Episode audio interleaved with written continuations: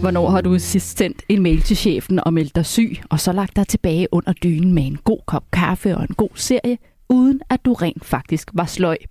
Er det måske ikke noget, man taler alt for højt om, men der er faktisk en del danskere, der gør det, hvis man kigger på en ny undersøgelse. Ifølge Dansk Erhverv er der hvert år 350.000 danskere, som melder sig syge, uden rent faktisk at være det. Og det er noget, der koster for både virksomhederne og for samfundet. Samlet set koster danskernes sygefravær 46 milliarder kroner om året, og en del af det er altså pjek. Så hvad skal vi gøre ved de her pirkedage? Det tager vi op her i Erhvervsmagasinet Selskabet på Radio 4. Jeg hedder Stine Lynghardt, og jeg har som altid erhvervskommentator Jens Christian Hansen ved min side. Hej Jens Christian. Hej. Nå, hånden på hjertet. Har du nogensinde meldt dig syg, uden rent faktisk at være det? Stine, nu kommer jeg nok til at være sådan et øh, dødsmønster, og det kan jeg godt fortælle dig, det er jeg ikke. Jeg kan faktisk ikke huske, at jeg har meldt mig syg, øh, sådan uden at være det. Uh, men uh, men uh, hvis man er syg, så er man syg, ikke? Uh, altså, jeg ved ikke, hvor meget kan man kan hisse hisse mig op over det. Men vil det være samvittigheden, der nagede? Altså er det derfor, du ikke øh, Ja, jeg tror det? sådan, jeg opdrager med min mor. Hun sendte mig altid i skole, selvom der var høje snedriver, og jeg skulle gå over markerne, og jeg ved ikke alt hvad. Altså, jeg tror, det er sådan, ja, det kan jo en psykolog sikkert få en masse ud af, tænker jeg. det er jeg sikker på. Vi taler mere om øh, danskernes pirkeri, altså Jens Christians, men øh, nogle andre danskere lidt senere, og så skal vi også tale om Danske Bank, der nu sløjfer gælden for tusindvis af kunder efter en række alvorlige fejl i systemerne.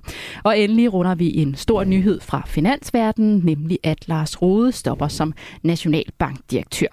Vi har som altid et erhvervspanel i studiet. Det består i dag af Jens Christian og to gæster fra erhvervslivet. De er Frederikke Antoni Schmidt. Hej Frederikke. Hej. Du er stifter og direktør i Rockamore, som laver sko. Og Troels Blikker Danielsen. Hej Troels. Hej. Du er administrerende direktør i Arbejdsgiver- og Erhvervsorganisationen Teknik Arbejdsgiverne. Og jeg kunne godt lige tænke mig at høre jer to her til at starte med, fordi nu hører vi jo virkelig meget om de stigende priser for tiden, og det rammer jo altså også virksomhederne. I arbejder jo hver især med byggeri, produktion, der er en sko. Øh, hvordan mærker I de stigende priser helt konkret, Frederikke? Øh, hvordan mærker vi dem helt konkret? Jamen, altså alle råvarer koster mere. Alle, alle materialer, alle komponenter koster mere. Og øh, så koster elektricitet selvfølgelig mere. Altså, der... så det er for eksempel butikkerne? tænker ja. jeg. Ja, altså, belysning. Ja, lige præcis. Vi har meget lys i butikkerne. Heldigvis er vores fabrikker soldrevne, så der er ikke så meget større øh, udgifter på elektricitet. Men altså ja, butikkerne, og så det her med at finde de rigtige komponenter til de rigtige priser. Lige nu jagter vi for eksempel nylontråd, det lader petroleum. Det er pludselig meget svært at få fat i. Er du så nødt til at sætte priserne op på dine sko? Det nægter jeg at gøre. Så øh, nødt til er øh, noget, man kan vælge at bare gå udenom, når man er sin egen chef. Øh, jeg synes ikke, at vi skal have højere priser, så vi absorberer det, det kommer til at koste. Hvad med jer, Troels, og jeres medlemmer? Hvordan mærker I det? Øh, de, øh, vi ser, at materialpriserne falder lige nu jo øh, på rigtig mange ting. Øh, stål øh, falder, øh, så det er mere mikrochips, der er det store problem øh, hvor vi forventer, at markedet først bliver normalt igen i 25. Øh, så det er vel der, hvor vi ser den største udfordring, men ellers vi forventer stigende priser. Og inflationen i sig selv, det er jo 10 procent, ikke? Øh, så det, det kan man jo ikke løbe fra. Så alt vil jo blive 10 procent dyrere øh, minimum, ikke? Øh, på, I hvert fald på varerne. Så det, det er sådan, de ser det. Og så, så var det jo det, vi snakker om, Tine, som vi mest skulle høre Troels om. Og så er det jo alle dem, der lige hæver priserne lidt øh, uretmæssigt ikke i din branche selvfølgelig, det er jeg klar over, men, men uh, hvordan er det nu det der med, at hvis man lige man får stigende uh, råvarepriser, er det så en til en uh, over på kunderne, eller, eller det tror jeg er meget forskelligt fra branche til branche. Det tør jeg ikke sige, om der er nogen af mine medlemmer, der gør, men jeg tror, at vi har jo generelt et problem hos mine medlemmer med, at overskudsgraden er for lav. Så, så det jeg ville kun blive glad, hvis de satte priserne lidt mere op, så de kunne tjene lidt flere penge. Ikke? så, så det er jo, det er jo tvækket svært, men altså jeg tror, at dem der, dem, der, dem, der er klogere end mig på det her, de vil, vi vil se stigende priser på alting. Øh, og så elpriserne betyder jo rigtig meget særligt for produktionsvirksomhederne. Og da vi jo i modsætning, jeg går ud fra, at du producerer i udlandet, så nu kan have sol på dine fabrikker. Mm, det, det, det, det, kan vi jo ikke i Danmark, fordi vi har nogle skøre regler. Så jeg har rigtig mange medlemmer, der gerne vil sætte solceller op på deres tage, og det, det er meget vanskeligt. Det er super byråkratisk. Men det er altså i den grad noget, der kan mærkes ude i virksomhederne. Velkommen til selskabet. Og lad os lige øh, starte med at runde et par af de erhvervsnyheder, som har fyldt i løbet af ugen. Jens Christian, jeg ved, du har en god og en dårlig nyhed med. Du vælger selv, hvor du Ja, starter. en, øh, hvor finder du det her først? Lige meget? Det må jeg vælger til. Jamen, så øh, vælger jeg den, øh, den dårlige først, fordi så kan vi ligesom absorbere den. Ikke? Mm. Øh, der er markant stigende konkurser. 230 i juli, tror jeg, der var, og, øh, og det er markant flere end måneden før, omkring de 10 procent. Det skal siges, det er fra et relativt lavt niveau, vi, vi kommer. Men det er jo måske nok det, som vi har snakket om så mange gange i det her program, at de der coronalån og hjælpepakker, hvad pokker det hedder alt sammen, øh, løber ud, og nu skal du så betale tilbage, og så står du der.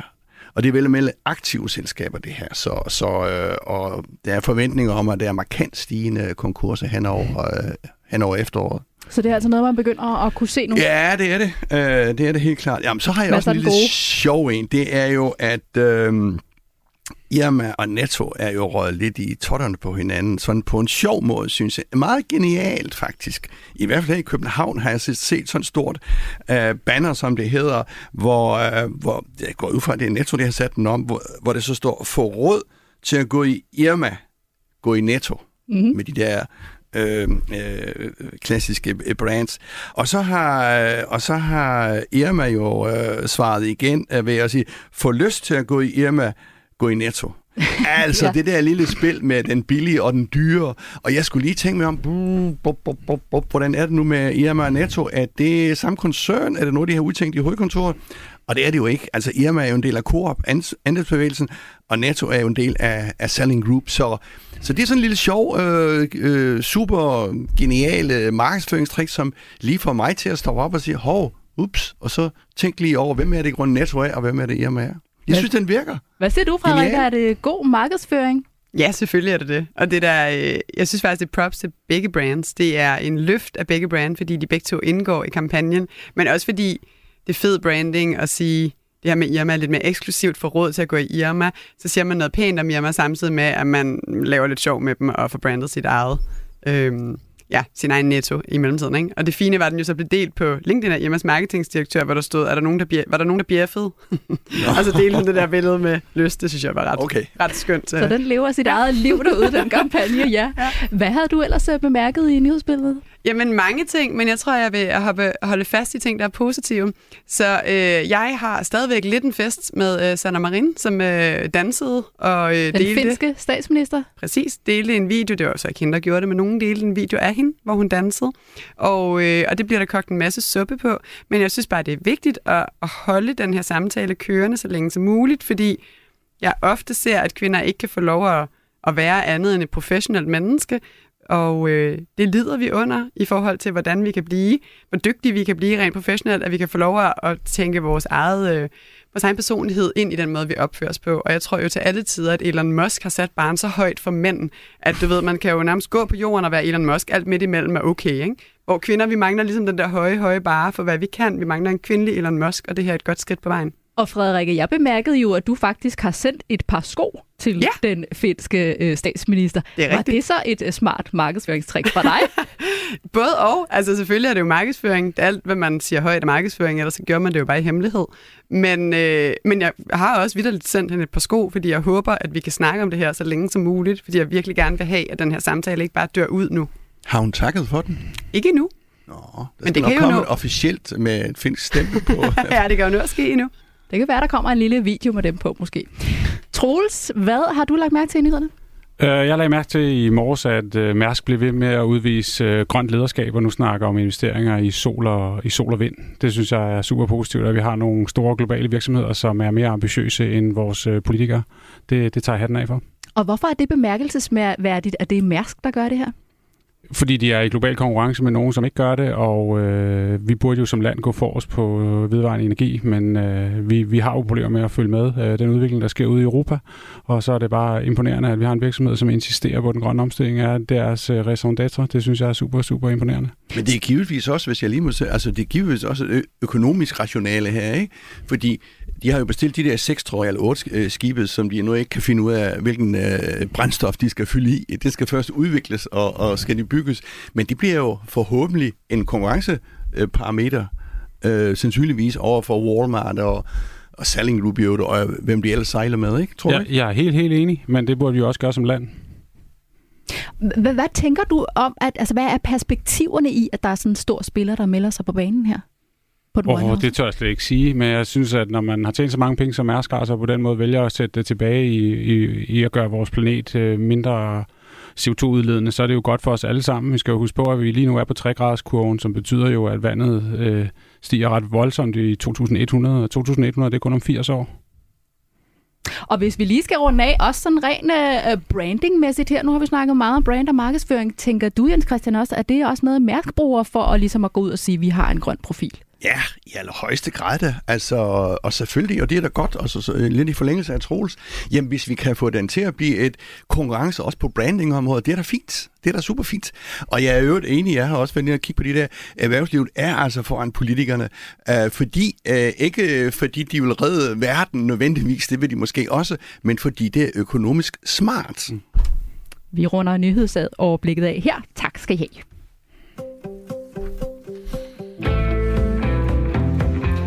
Vi er i fuld gang med erhvervsmagasinet Selskabet på Radio 4. I studiet er erhvervskommentator Jens Christian Hansen, Frederik Antoni Schmidt fra Rockamore og Troels Blikker Danielsen fra Teknik Arbejdsgiverne, og jeg hedder Stine Lynghardt. Og nu skal vi tale om gæld, for der har i overvis været en række fejl i Danske Banks inkassosystemer, som holder styr på bankens dårlige betalere. Der er for eksempel eksempler på, at nogen er blevet opkrævet for meget, og der er inddrevet gæld fra de forkerte kunder. Og det er en sag, som Berlingske og TV2 har gravet i i flere år, og som har fået store konsekvenser. Og nu fjerner Danske Bank gælden fra 90.000 kunder. De får simpelthen sat deres gæld ned til 0 kroner. Jens Christian, prøv lige at fortælle lidt mere om, hvorfor det er, at Danske Bank de stryger den her gæld. ja, jeg tror, det er flere forskellige øh, grunde til det. Jeg var inde og læste deres øh, pressemateriale om det her. Det er så sådan lidt hen i det uvisse. Det er noget med, øh, at de har fået opdaget, at det havde et øget omfang, og det var meget komplekst. Uh, og så vil det strække sig ind i 2024, inden de kunne komme til bunds i det her. Så der, jeg tror, der er to led i det her. Det ene er, at det koster en bundegård, at man skal ned og finde ud af, om du skylder 2 kroner eller 3 kroner, for nu at skære den ud i pap, ikke? Og så den anden, at de de kan ikke holde til det her brandingmæssigt og blive øh, slæbt i grunden, i, i, altså slæbt igen møllen øh, for dårligt lederskab, dårligt bankskab øh, helt til 2024. Så siger de, okay, nu afskriver vi eller nu giver vi 600 millioner kroner i, i, øh, i kompensation, og en halv milliard afskriver de yderligere på deres kredit, altså 1,1 milliard, og det er jo godt nok mange penge. Ikke? Men så kommer mindet i det store danske bankregnskab, at det er altså ikke voldsomt, så de fastholder også deres forventninger om indtjening. Så øh, øh, de afskriver en hel masse øh, gæld, fordi det, det er alt for bøvlet det her. Og så øh, det brandingmæssige, tror jeg, betyder rigtig, rigtig, rigtig meget. Men er det ikke sidste udvej, at man ligesom giver op og siger, at vi, vi, vi ikke kan bruge mere energi jo, jo, på det er sidste og, og penge Nu skal man lige huske, at, at afskrive med gæld i en bank, det er jo normalt, kan du sige, noget hen ad vejen. Altså, hvis du vil tage en risiko, så skal du jo også have nogle tab, for ellers tager du ikke risiko eller risici. Men øh, pointet er jo her, at de tager øh, sådan øh, øh over en bred kamp, og så gør de sådan ud fra nogle dataer, og så afskriver 90.000 kunder her, 0, 0 kroner i gæld lige pludselig, ikke? ud fra nogle kriterier.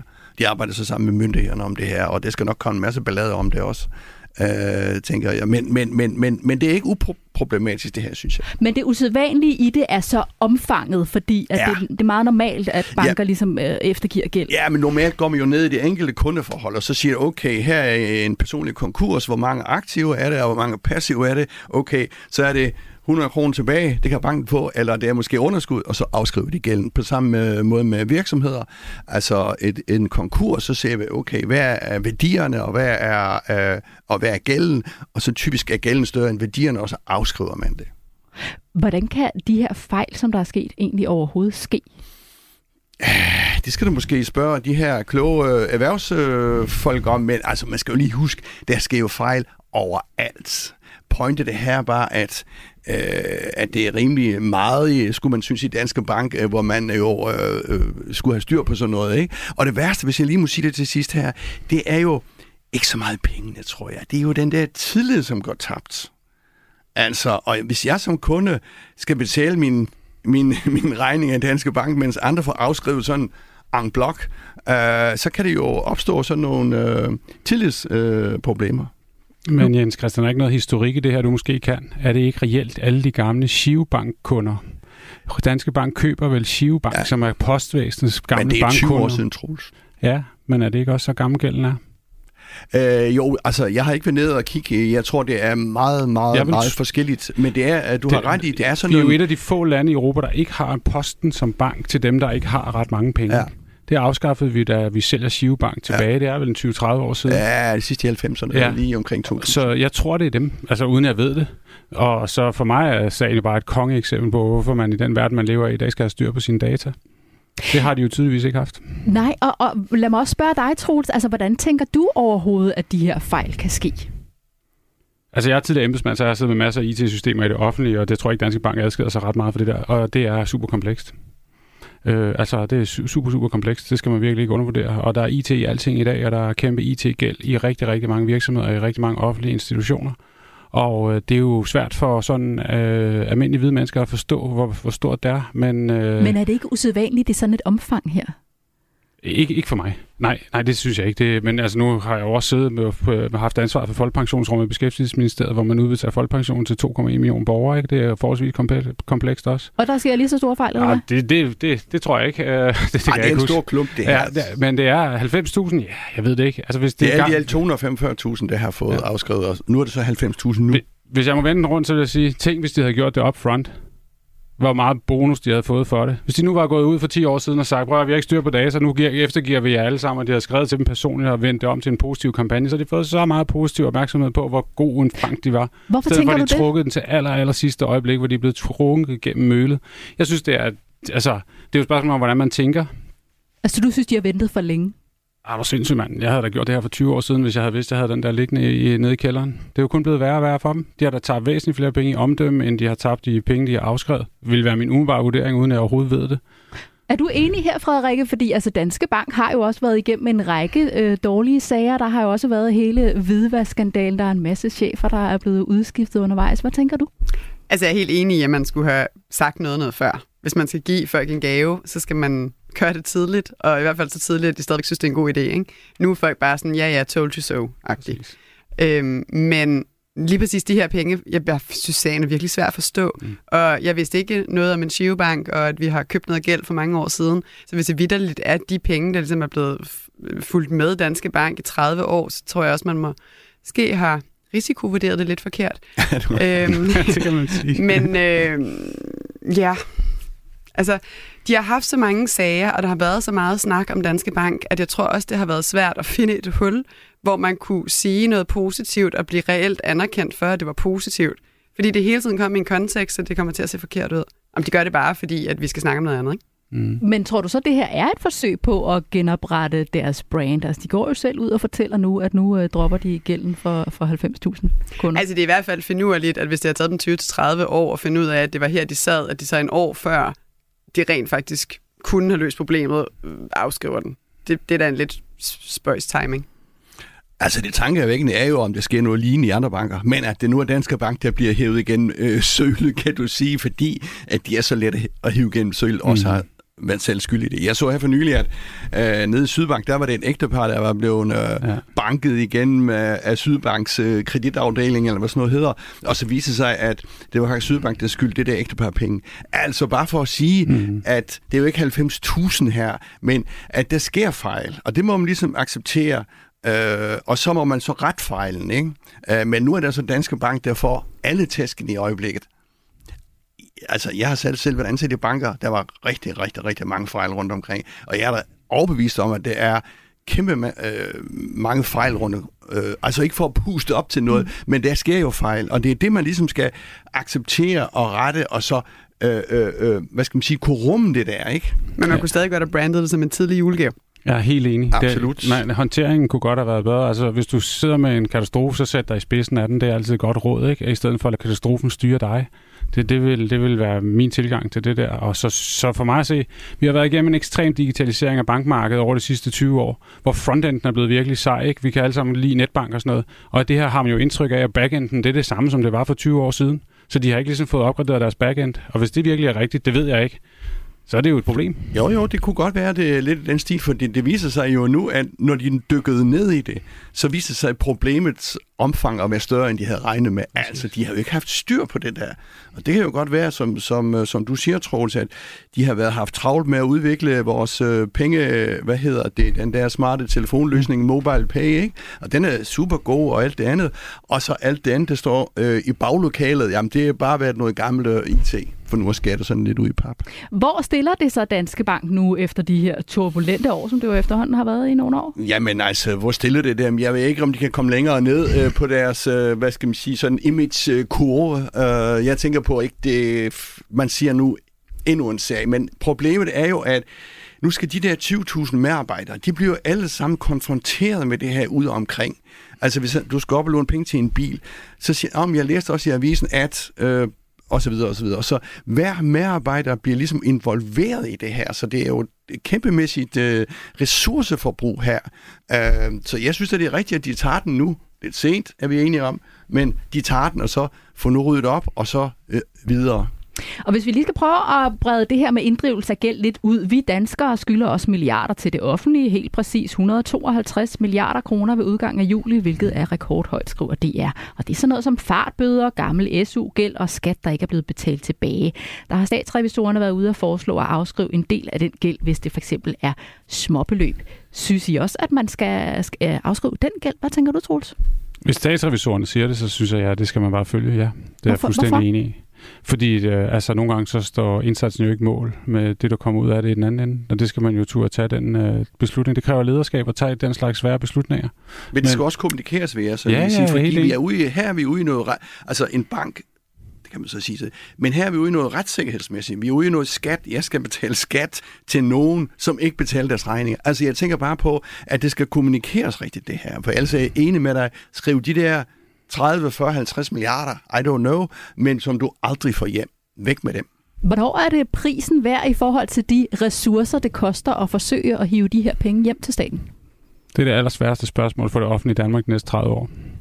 Ja, hvad mener du? Jamen, det er jo helt umuligt at svare på, om vi skal bruge ressourcer på at sørge for, at der er millimeterdemokrati og leve på steg til alle borgerne, så alle kan få lige meget, eller om vi skal have en øh, mere, skal vi sige, skræddersyet indsats, hvor vi prioriterer indsatserne i forhold til det behov, der er det er, uha, det er en svær diskussion, men det, det, det er jo det her bare et udtryk for. Ikke? Og så skal man huske, at øh, de IT-problemer, de har haft i Danske Bank, jo formentlig blegner sammenlignet med de gældsinddrivelsessystemer, vi har arbejdet med i det offentlige, hvor man prøvede at tro at automatisere gældsinddrivelsen uden at have, uden at have øh, hvad hedder det, harmoniseret reglerne. Det var jo det, der var problemet.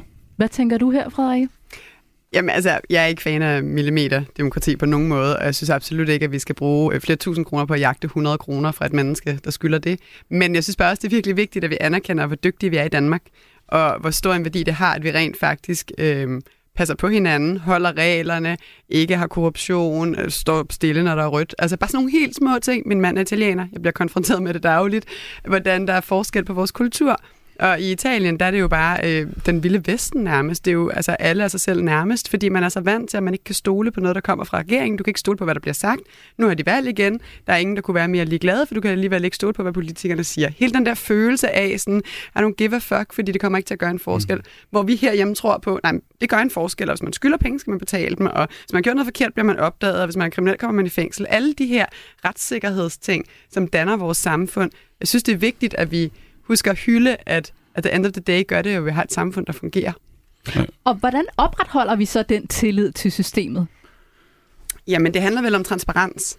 Så øh, jeg tror, det er vigtigt, at man indrømmer sine fejl og taler om, hvorfor de skete, og hvordan man sørger for, at de ikke sker igen. Og jeg tror, at mange af Danske Banks største skandaler er egentlig sket, fordi de ikke var transparente omkring, hvad der foregik. Man har hele tiden fornemmelse af, at de står og holder på ordene og holder på hemmelighederne og siger lidt af det, og det er det samme med det her. De har brugt 20 år på at prøve at finde ud af at regne ud, hvordan de kunne lykkes, og det kan de så ikke, og så okay, så frigiver vi det. I stedet for bare at være åben omkring det. Hey, vi har overtaget en masse ballade. Vi ved ikke, hvad vi gør. Vi gør vores bedste. Vi giver det lige et par år, og så snakkes vi ved igen. Okay, vi kan ikke finde ud af det. voilà, her er pengene. Transparens, det gør virkelig forskellen. Vi runder af her ud over de 90.000 kunder, som nu bliver informeret om, at de får slettet deres gæld i Danske Bank, er en lang række andre kundesager allerede blevet lukket. I alt er det ca. 245.000 inkassokunder, som Jens Christian også sagde, som får sat deres gæld ned til 0 kroner i Danske Bank. Når vi vender tilbage efter nyhederne, skal vi en tur ud på gaden og høre, om danskerne vil gå til bekendelse. Ifølge Dansk Erhverv er der nemlig hvert år ca. 350.000 danskere, som tager mindst en sygedag, selvom de ikke er syge. Og det er altså noget, der løber op økonomisk. Så lyt med her på Radio 4.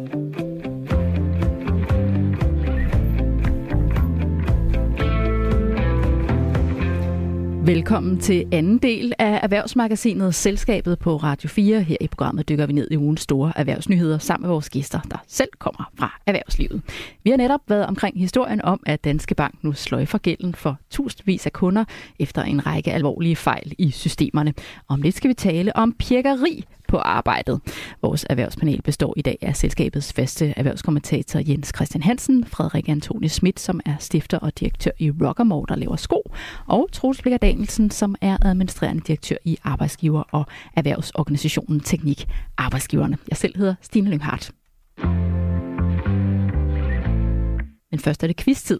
Vi skal se, hvor godt I har fulgt med i ugens erhvervsnyheder. I det op i to hold. Gæsterne spiller sammen mod erhvervskommentatoren, så Frederikke og Troels er på hold sammen, og I må selvfølgelig gerne tale med hinanden, inden I svarer.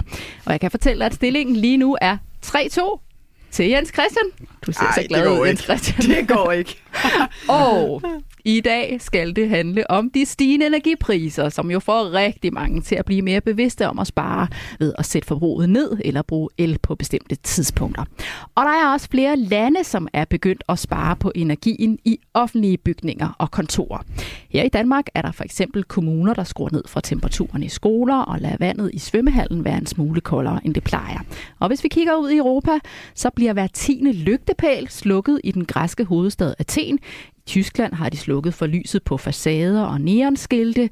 I Frankrig skal butikker lukke dørene, hvis de har tændt aircondition. Og i Spanien må man ikke længere køle lokaler til ned til under 27 grader om sommeren, og om vinteren må de højst varmes op til 19 grader. Og samtidig har den spanske premierminister opfordret til at smide slipset, så man bedre kan ventilere og bruge mindre aircondition, lyder det. Men i hvilket land kan man nu kun vaske hænder i koldt vand i de fleste offentlige bygninger, og nogle steder også kun bade i koldt vand i svømmehallernes brusebade.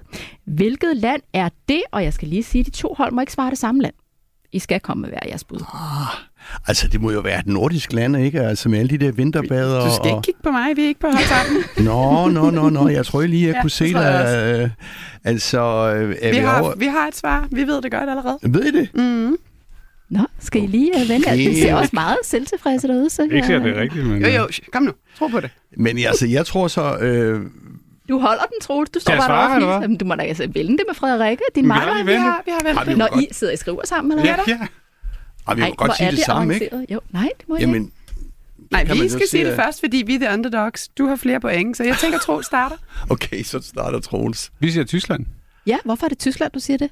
fordi dem, der er mest afhængige af gas, det er dem, der har det største problem. Og de snakker meget om kolde bade. Ja. Okay.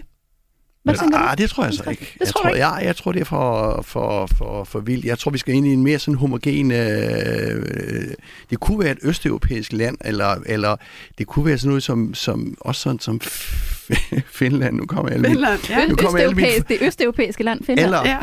det østeuropæiske land, eller sådan et land som Finland, Island, Ja, ikke? ja, jeg er Øh, med. tænker jeg.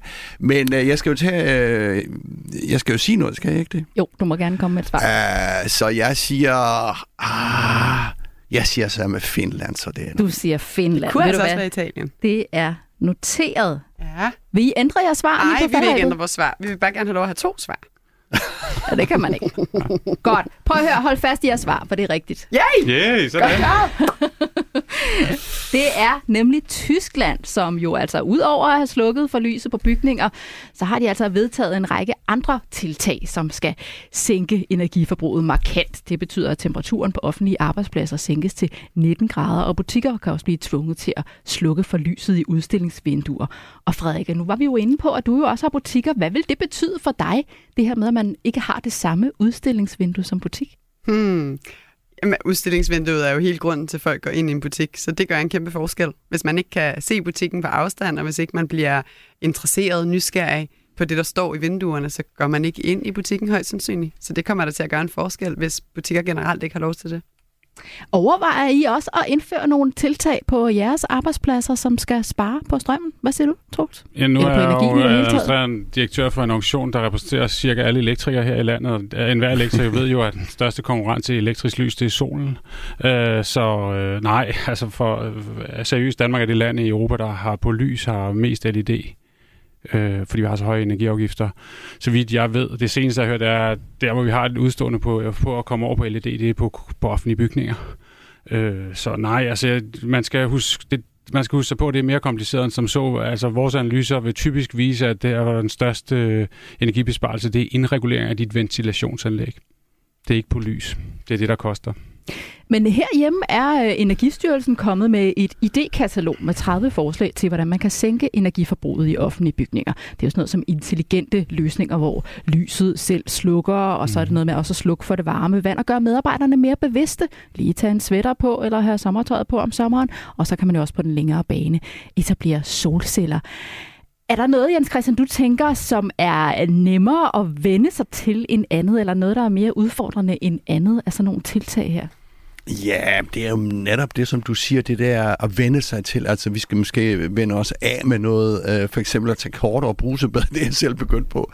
Øh, sådan, øh, jeg ved ikke, hvor meget det sparer og sådan noget, men det er jo sådan øh, den der mentale ting, du skal have ind i, øh, i hovedet, ikke? Jeg ved Og ikke, hvor, mange begge små, vel også? og mange, jo, jo, jo, og mange begge små. Altså, man har hele sin fokus på det der... Øh, hvad skal man sige, øh, øh, energi øh, øh, ting. Så, så øh, ja, jeg tror meget på sådan nogle ting der. Altså, jeg kan sige, at vi har foreslået Energistyrelsen at forære intelligente radiatorer, termostater til alle danskere, fordi det, det er en forholdsvis lille investering, og det er der faktisk ret store besparelser i. På, det er selvfølgelig på gassiden, kan man sige. Ikke? Der er masser, man kan gøre selv, og jeg synes generelt, vi mangler kommer også fra en energiorganisation, vi beskæftiger os meget med det, og har også hjulpet Energistyrelsen. Vi mangler en krisebevidsthed om, hvor alvorlig en situation vi står i i Danmark.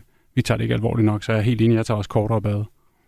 Men vi er altså ved at blive mere bevidste om vores brug- forbrug på det her område. Det blev altså gæsterne, som løb med sejren i dag, og dermed står det altså 3-3. Og nu skal vi tale om noget, som de færreste nok vil indrømme, hvis man spørger direkte, men hvert år er der faktisk tusindvis af danskere, der pjekker fra deres arbejde. Dansk Erhverv har lavet en analyse, som viser, at ca. 350.000 danskere om året tager mindst én sygedag, selvom de ikke er syge. Det svarer til 12 procent af dem, der er i arbejde, og hvis man kigger på det økonomisk, så er det noget, der løber op. Danskernes samlede sygefravær koster hvert år samfundet 46 milliarder kroner. Og lad os lige starte med at gå en tur ud på gaden i København. Vi har nemlig spurgt nogle stykker, om de nogensinde har pjekket fra arbejde. Har du nogensinde meldt dig syg på dit arbejde, uden at du rent faktisk var syg? Nej. Ja. Nej. Nej, det har jeg ikke. Ja. Nej, det har jeg ikke. Oh yes. Hvorfor har du gjort det, og har du tænkt over, hvad det betød for din arbejdsplads og for dine kolleger? Altså, jeg tror, at du var mest, der var ung, ikke? Men, men øh, det var nok mere, at jeg ikke rigtig gad, tror jeg. Jeg har været på tur i byen, og øh, jeg tænkte ikke så meget over, at de skulle løbe lidt stærkere lige en enkelt dag om mandagen, hvis man var lidt træt, så ja. Altså, der, der er ikke nogen god forklaring, men øh, jeg havde ikke lige tænkt over, sådan, hvad konsekvenserne var for kollegaerne. Kender du nogen, der har meldt sig syg, selvom de ikke var syge? Mm, Ja, Hvorfor tror du, de gør det? måske fordi de behøver en ekstra fridag. Jeg tror, fordi de følte, at de ville bruge ja, tiden på de gerninger, de ikke ellers kunne nå i hverdagen. Enten er det, fordi de har skulle øh, gå- overgå til et eller andet job, eller har det været et problem med, at barns første sygedag, at man var nødt til at forlænge det, fordi at man har små børn. Fordi de ikke føler, at de har tiden i weekenderne, må det så være. Arbejder for meget. Og måske lidt manglende fleksibilitet fra virksomhederne. Vidste du godt, at 350.000 danskere hvert år tager minimum én sygedag, selvom de ikke er syge? Øh, det kommer bag på mig. Men det må må være dyrt for samfundet. Det, det overrasker mig ikke, nej. Hold da fest. Ja, det var der mange, faktisk. Ja, og så er det rigtig mange mennesker der, man ikke regner med. Øh, det tror jeg ikke er rigtigt. Jeg tror bare, øh, fordi sygdom er jo mange ting, og man kan sagtens være syg, uden at man har feber eller noget som helst andet. Så jeg, tror, jeg, jeg synes, det er et, et mørketal. Vi kender det ikke, så jeg er ikke sikker på, at det er rigtigt. Det, det kommer ikke bag på mig. Jeg tænker, det er sådan generelt, øh, tror jeg, holdning i Danmark, at hvis man er sådan lidt, så, ah, så kan man godt lige tage en dag. Det tror jeg ikke er noget nyt i. Der er altså nogle stykker her, der indrømmer, at de har pjekket. Der er en, der siger, at han ikke gad på arbejde, var lidt træt og ikke tænkte over konsekvenserne. Og så er der også en, der påpeger, at det måske kan dække over noget andet. For eksempel, at ens barn stadig er syg, efter man har holdt barn syg. Eller også måske manglende fleksibilitet fra virksomhederne. Hvad siger du til forklaringerne her, Frederikke? Hmm. Øh, ja, hvad siger jeg til dem? Jeg synes, der var, det var lidt sjovt. Øh, hos mig lød det som om, at alle mændene havde været ude og drikke sig fulde, og alle kvinderne tænkte på børnene. Men så skal vi lege med køn igen, og det gider vi ikke. Øh, så øh, nej, altså... Der, jeg synes, det er lidt en storm i glas vand, når det er en sygedag om året. Jeg synes måske bare, at det må de godt, og så skal vi nok overleve. Og jeg ved godt, der er en masse milliarder, vi taber på det. Men så kan vi sige, hvad, hvad skal du bruge milliarder, hvis alle de der mennesker går ned med stress i den anden ende? Så kunne det være, du havde sparet dem. Så mm, jeg synes, det, det, det Men altså, her er der jo tale om en, der ikke sådan lige gider på arbejde. Ja, men det kan være, at han har en lav stresstærskel. Hvad siger du, Troels? Jeg er jo arbejdsgiver, så altså, jeg, jeg mener, folk skal bare... Vi arbejder alt, alt for lidt i Danmark. Jo. Vi har den laveste arbejdstid i, i Europa. Så, altså, så hvis man bliver væk i, fra arbejde, så, og man ikke er syg, det er bare ikke okay. Altså, det er det kort svar på, på det spørgsmål. Men omvendt kan man jo sige som Frederikke, altså en enkelt dag, gør det den store forskel? Ja, det gør det jo. Samlet set så gør det os alle sammen fattige, og det skal man jo huske. Vi lever af det, vi producerer. Og der er jo ikke nogen, der, der er jo ikke nogen garanti for, at Danmark er et af verdens rigeste lande om 10 år. Det, det står jo ikke. Det står ikke i grundloven jo. Altså man skal stoppe hver morgen og gøre sig umage, og det savner jeg nogle gange lidt i det her land, ja. Men gør en dag en forskel der? Ja. Hvorfor? Fordi det er princippet. Du, du, du, hvis du ikke er frisk, så må du op og, op og yde noget. Altså sådan er det bare. Og der er også masser, der går på arbejde, selvom de ikke burde, fordi de er syge. Det er lige så problematisk. Det er en anden diskussion. Men vi har en generel udfordring med sygefravær i Danmark, og vi har en generel udfordring med arbejdstid. Vi arbejder alt for lidt. Hvad siger du, Frederik? Det handler, jeg er også arbejdsgiver, så jeg har også masser af ansatte, og jeg tror altså også, det handler meget om det ansvar, virksomhederne har. Vi skal jo skabe et fedt sted, hvor man gerne vil være der. En ting er, at når man er 18 år gammel og drikker sig fuld, gider man ikke komme om mandagen. Det tror jeg, vi alle sammen har prøvet, selvom det ikke er os alle sammen, der gider indrømme det. Men når du bliver ældre, hvis ikke du møder op på dit arbejde, så er det jo, fordi der er noget galt med arbejdspladsen, eller dit job, eller det fedt i hvert fald. Det passer jo ikke sammen. Man har jo lyst til at gå på arbejde, fordi man er stolt af det, man gør, man tager ansvar for det øh, output, man giver. Så jeg tænker, det er, en, det er sådan en dialog, det er ikke en monolog. Det er jeg fuldstændig enig i, at arbejdsgiveren har selvfølgelig ansvar for at skabe en arbejdsplads, hvor man har lyst til at, at møde op. Det, det, er jo, det er jo arbejdsgiverens ansvar. Øh, så længere er den jo sådan set ikke. Men der, vi er også bare nødt til at acceptere, at øh, altså, de lande, vi konkurrerer med i verden, de, de pjekker altså ikke for arbejde. Men, men kan det, Jens Christian? Er du tvivlende over for det, Troels siger, sådan, du ja, sådan noget? jeg er lidt tvivl om de lande. Jeg har i hvert fald været, boet i USA i tre år. Der øh, ved jeg ikke, om den helt holder, hvad Troels siger, men det er selvfølgelig også sådan noget, vi kender også historien fra de asiatiske lande, som måske har en anden uh, kultur, uh, så jeg tror, det er meget forskel rundt omkring. Altså, jeg er meget enig i det, Frederikke siger. Altså, vi, uh, der skal skabes noget motivation, uh, fordi hvis det er sjovt at gå på arbejde, så kommer man også på arbejde. Så, nej, jeg tænker bare på sådan, altså, alt skal sgu ikke sættes op i, i et uh, Excel-regneark, uh, og så spare, så mister vi, hvad sagde du, 45 milliarder kroner om året? Nej, det er samlet sygefravær 46 milliarder, og så en del af det er så pik, ikke? Nå, okay, okay, okay, så ja, okay. Altså, det som jeg tænker, man skulle sætte ind over for virksomhederne, det er jo længere tids sygdom, og hvis det er psykiske problemer. Jeg synes, jeg har været på nogle arbejdspladser, hvor det er de samme personer, der melder sig syge hele tiden, og så ender det ud i øh, hvad skal man sige, en psykisk øh, øh, sygdom, som man ikke rigtig kan se, og man siger hele tiden, at de pjekker og sådan noget, ikke? Uh, indtil det så pludselig øh, ramler ud i noget... Øh, øh, mentalt. Øh, så, øh, og der synes jeg øh, måske mange virksomheder, i hvert fald der, hvor jeg har været, kommer alt for sent ud af busken. Uh, der er jeg til gengæld ikke enig. Men det er fordi, jeg synes, at vi beskytter øh, de ansatte så utrolig godt, hvis de siger, at de er stresset. Jo, men det så er der er ikke så mange mennesker, der kan gå ned med stress, så virksomheden kan ikke gøre noget. I tre måneder kan du ikke gøre noget. Vi må ikke engang spørge, hvordan du har det. Ej, jeg ved godt, det er en masse regler der. Men det er et låst øh, forløb, ikke? som ikke nødvendigvis benefiter nogen. Ja, ja, ja. Altså, øh, men, men, men altså, så må virksomhederne have nogle antenner ud på en anden måde. Ellers må vi indrette vores samfund på en anden måde. Fordi i hvert fald de gange, hvor jeg har set, der er der simpelthen nogen, der er blevet tabt i dette system. Og det kan godt være, altså, øh, det kender du sikkert bedre end mig. Men er det med, virksomhedsansvar hvad må man spørge eller om det? Jo, det kan du selvfølgelig sige. Så kan man jo sige, at alt er et samfundsansvar. Men nu, er- men nu er mental det jo ikke sundhed er et samfundsansvar. Ja, øh, det øh, er jeg da sådan set øh, principielt enig i, men altså samfundet, øh, kommunen eller hvem samfundet nu er, har jo ikke øh, så meget fat om det, som en virksomhed har, for eksempel om deres medarbejdere. Men det kunne de jo få. Det kunne de få. Mm-hmm. Samfundet eller virksomhederne.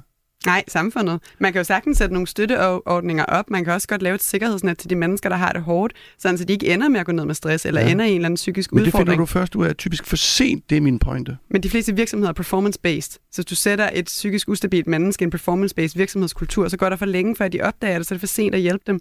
Hvorimod der er mange, der gerne vil have lov at være der alligevel, og godt må være der. Vi har en del senioransatte i vores virksomhed. Det er et ret godt eksempel på, hvordan det kunne fungere. Det er et samspil med kommunen. Troels, jeg kunne godt lige tænke mig at spørge dig, om du tænker, at der ligger noget andet bag det her pjek. Altså, er- der tale om, kan der være noget dårligt arbejdsmiljø, dårlig ledelse, eller noget andet, der ikke fungerer? Altså, vi hørte jo også en øh, inddrag det her med, at, at det kan være noget i forhold til hjemmefronten. Altså, man har måske én barns sygedag, eller to barns sygedag, men det kan jo godt være, at barnet er syg længere. Ja, ja. Nå, men, altså, der er jo ikke nogen tvivl om, at, øh, at arbejdsgiveren har et ansvar. Det, det er jo det, det, er kort og langt, men vi lever også i et samfund, hvor, det ikke, hvor du, du, du bliver ikke trukket i løn. Du får løn.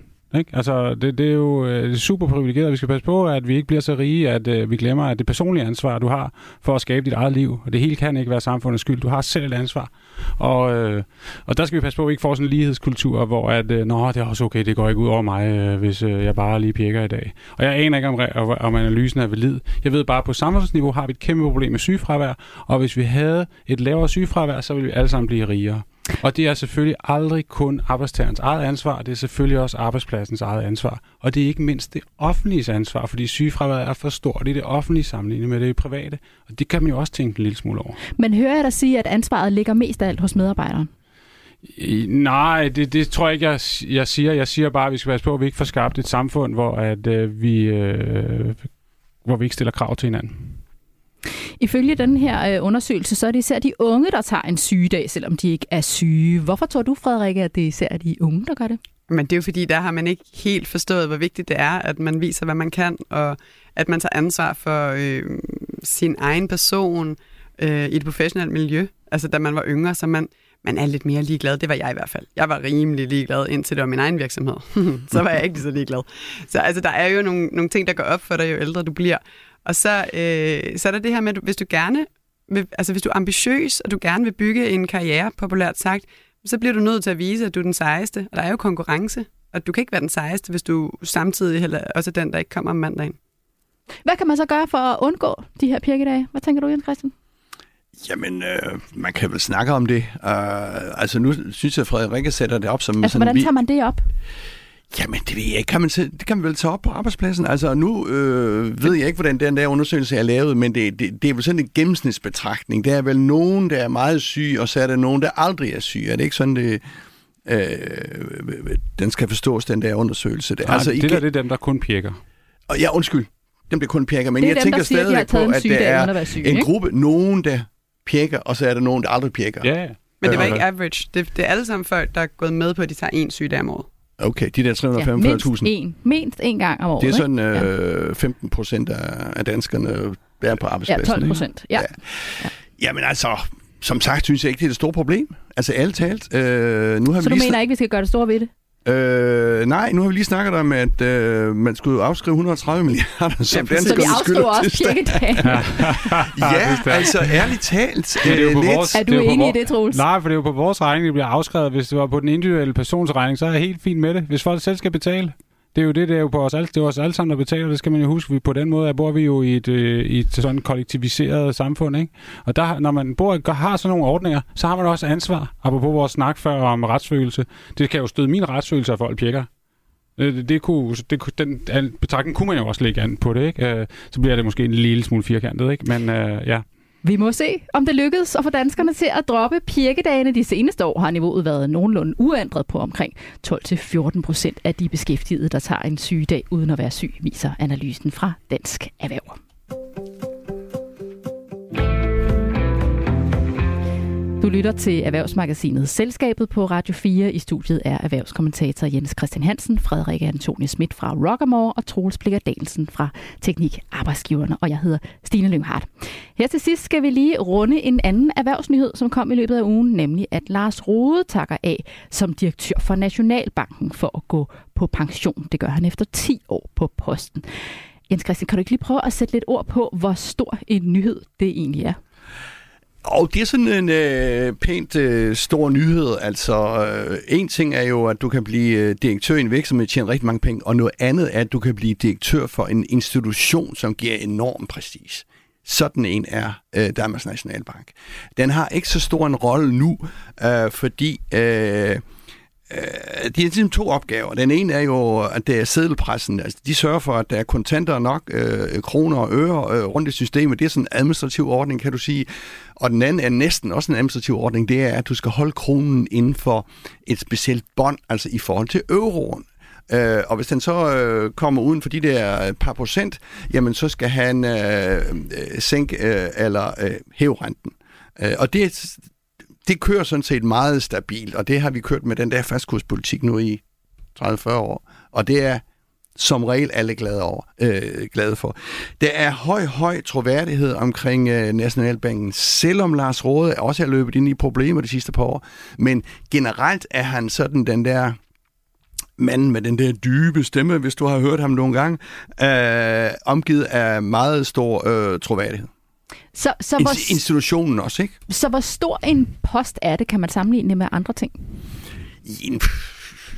Ja, det ved jeg ikke. Altså, jeg vil sige måske en... Øh, departementchef, øh, hvis man skal se det i statens. Altså, hvis du er, det er jo tidligere øh, departementchef, som så også er gået over og blevet øh, øh, øh nationalbankdirektør, den tidligere Nils Bernstein, øh, som var øh, departementchef i statsministeriet. Det er en person, som har et højt, højt, højt fagligt økonomisk øh, øh, viden, mere end måske en en kommersiel viden om, hvordan man driver en virksomhed. Man skal lige sige, Lars Rode er manden, der opfandt flekslånene, som vi alle sammen kender nu. Uh, da han var i Realkredit Danmark, og så var han jo i 15 år i ATP, tror yes. jeg, 12-15 år, inden han for 10 år siden kom til, uh, til Danmarks Nationalbank.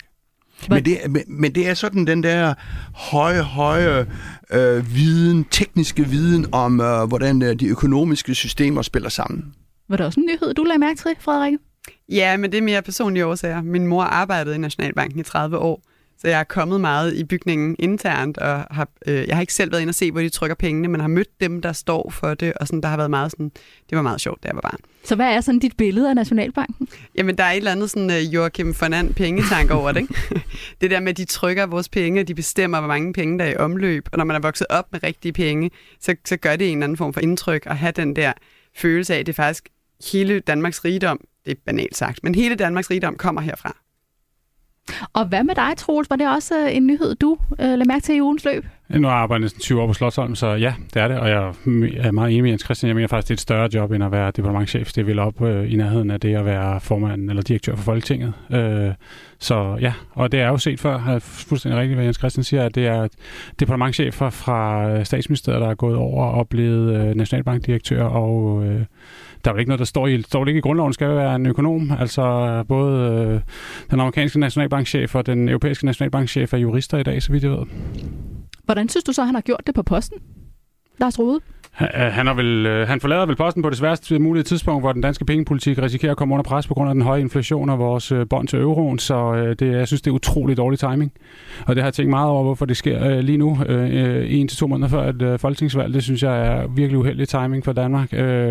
Når det er sagt, så synes jeg, at Øh, altså prøv at, det vigtigste en nationalbankchef kan gøre, det er, at der er ikke nogen, der opdager, at han er der. Så jeg synes, han har gjort det godt. det var jo i øvrigt også ham, der jo indført som den første land i verden, tror jeg, negativ rente, som vi har snakket så meget mm. om. Uh, det er jo ikke Lars Rådes uh, skyld, at uh, det indførte negativ rente. Det er jo fordi, at den danske krone er så stabil, så alle og danske statsobligationer, alle hopper ind og vil købe danske statsobligationer, de vil selv en, øh, endda betale penge for at, at købe eller øh, for at, øh, for at øh, have danske statskommissioner, så derfor kom renten under nul, altså de der negative renter.